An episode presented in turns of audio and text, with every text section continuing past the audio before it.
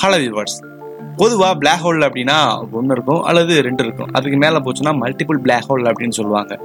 But அது இப்போ வரைக்கும் தீரியதாக இருந்துச்சு. இப்போ ரீசெண்டான ஒரு சின்ன டிஸ்கவரி மூலியமா இந்த மாதிரியான ஒரு பிளாக் ஹோல் இருக்கு அப்படின்றத நம்மளுடைய மனித இனம் தெரிஞ்சுக்கிட்டாங்க. அந்த மாதிரி ஒரு மல்டிபிள் பிளாக் ஹோல் பற்றி தான் இந்த வீடியோ நம்ம பார்க்க போகிறோம் அதுக்கு முன்னாடி கம்யூனிட்டி டேப்ல கேட்ட ஒரு கொஷினுக்கான ஆன்சர் நம்ம பார்த்துடலாம். டபிள்யூஏஎஸ்பி டுவெண்ட்டி சிக்ஸ் பின்ற ஒரு கிளவுட்லெஸ் பிளானட் இருக்கு. அந்த பிளானட்டோட அட்மாஸ்பியர்ல எந்த விதமான கெமிக்கல் காம்போசிஷன் இருக்கு அப்படின்னு நான் கேட்டிருந்தேன். இதுக்கு எக்கச்சக்கமான பேர் ஓட் பண்ணீங்க. ஓட் பண்ண எல்லாத்துக்கும் ரொம்ப ரொம்ப நன்றி. இதுக்கான ஆன்சர் பொட்டாசியம் அண்ட் சோடியம் தான். இந்த வீடியோக்கான கொஸ்டினுமே கம்யூனிட்டி ஆப்ல இருக்கும். மறக்காம வீடியோ ஃபுல்லா பார்த்ததுக்கு அப்புறம் ஓட் பண்ணுங்க. I am Lokapala Karthikeyan. You வாட்சிங் டு ஜெனித் ஆஃப் சயின்ஸ்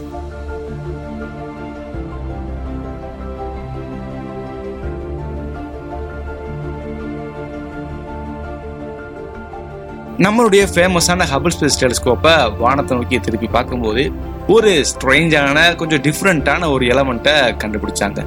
அதாவது பொதுவாக பிளாக் ஹோல் அப்படின்றது ஒன்று இருக்கும் அல்லது ரெண்டு இருக்கும். ரெண்டு பிளாக் ஹோல் இருந்துச்சுன்னா அதை வந்து பிளாக் ஹோல் கொல்யூஷன் அப்படின்னு சொல்லுவோம்.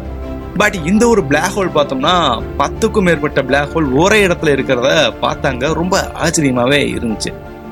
இவங்க பார்த்த அந்த ஒரு லொக்கேஷன் பார்த்தோம்னா NGC six three nine seven அப்படின்னு சொல்லக்கூடிய ஒரு ஸ்டார்க் லெஸ்டரோட இடம் தான் இது நம்ம பூமியில இருந்து சுமார் எட்டாயிரம் மொழியாண்டுகள் தள்ளி இருக்கிறத சயின்டிஸ்ட் வந்து கண்டுபிடிச்சாங்க. பொதுவா பிளாக் ஹோல் உருவாகிற அந்த ஒரு ப்ராசஸ் பார்த்தோம்னா ஒரு மிகப்பெரிய நட்சத்திரம் அழிஞ்சதுக்கு அப்புறம் அந்த இடத்துல கிராவிட்டி அதிகமானதான் பிளாக் ஹோல் அப்படின்ற ஒரு ஸ்பேஸ் எலமெண்ட்டே உருவாகும்.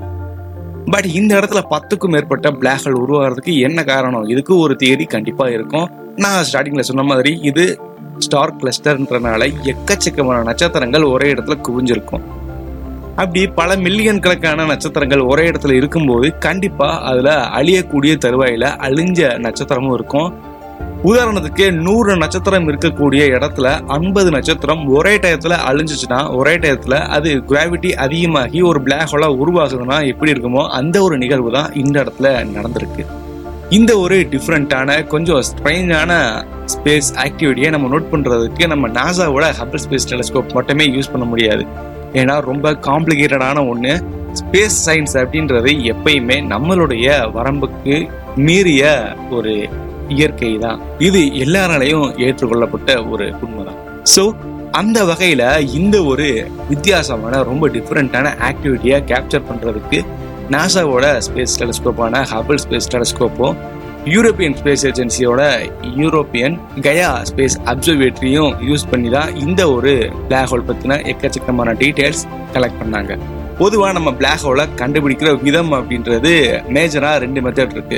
ஒரு பிளாக் ஹோல் உருவாகும் போது அந்த பிளாக் ஹோல்ல இருந்து எமிட் ஆகக்கூடிய ரேடியேஷனை நம்ம அப்சர்வ் பண்ணி ஒரு இமேஜா கன்வெர்ட் பண்ணி தென் நிறைய டேட்டாஸ் வெளியெடுப்போம்.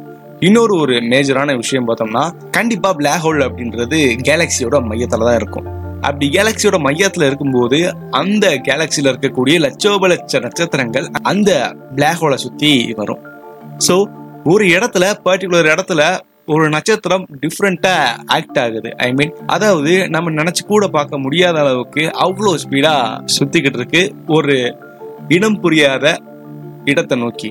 ஸோ அந்த ஸ்டாரோட மோஷன் வச்சு நம்ம கண்டுபிடிச்சிடலாம். இந்த இடத்துல ஒரு பிளாக் ஹோல் இருக்குண்டு இந்த ஒரு பிளாக் ஹோல்ல ஃபைண்ட் அவுட் பண்ண விதம் அப்படின்னா ரெண்டாவது நான் சொன்ன ஸ்டார்ஸோட மோஷனை கேப்சர் பண்ற அந்த ஒரு ப்ராசஸ் மூலியமா தான் இந்த ஒரு டிஃப்ரெண்டான ஆக்டிவிட்டியை கண்டுபிடிச்ச அந்த ஒரு தருணம் பார்த்தோம்னா இரண்டாயிரத்தி இருபத்தி ஒன்று ஜான்வரி பிப்ரவரி இந்த மாதிரியான காலகட்டங்களில் இதை பற்றி அதிகமாக டீட்டெயில்ஸ் எடுத்து நம்மளுடைய சயின்டிஸ்ட் டிஸ்கவர் பண்ணியிருக்காங்க.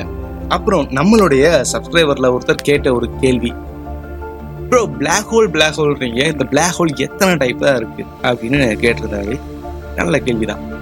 இப்போ வரைக்கும் பிளாக் ஹோலை மூணாக பிரிச்சிருக்காங்க. அதாவது அதிகமாக யூஸ் பண்ணுற மூணு different type of black holes இருக்கு.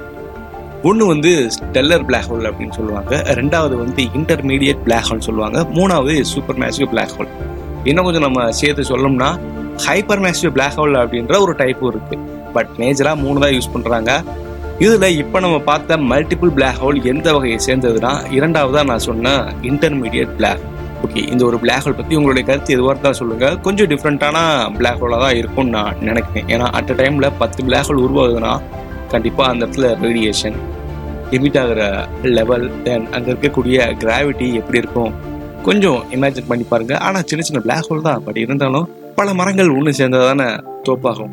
இந்த வீடியோ பற்றி உங்களுடைய கருத்து எதுவாக இருந்தாலும் சொல்லுங்கள் பிடிச்சா லைக் பண்ணுங்க. பிடிக்கலன்னா ரிஸ்லெக்ட் பண்ணுறது அதுக்கான காரணத்தை சொன்னீங்கன்னா அப்கமிங் வீடியோவில் கண்டிப்பாக நீங்கள் சொல்கிற அந்த ஒரு குறை என்பது நிவர்த்தி செய்ய இப்போ வரைக்கும் பொறுமையாக பார்த்ததுக்கு மனமார்ந்த நன்றிகள். உங்களுடைய ஃப்ரெண்ட்ஸ்க்கு ஷேர் பண்ணி சப்போர்ட் பண்ண சொல்லுங்க. நீங்களும் சப்ஸ்கிரைப் பண்ணி வெயிட் பண்ணுங்க. தினம் ஒரு வீடியோ கண்டிப்பா வரதற்கு அதிகமான வாய்ப்புகள் இருக்கு.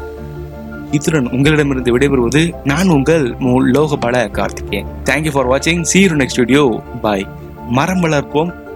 எதிர்கால சந்ததிகளை காப்போம்.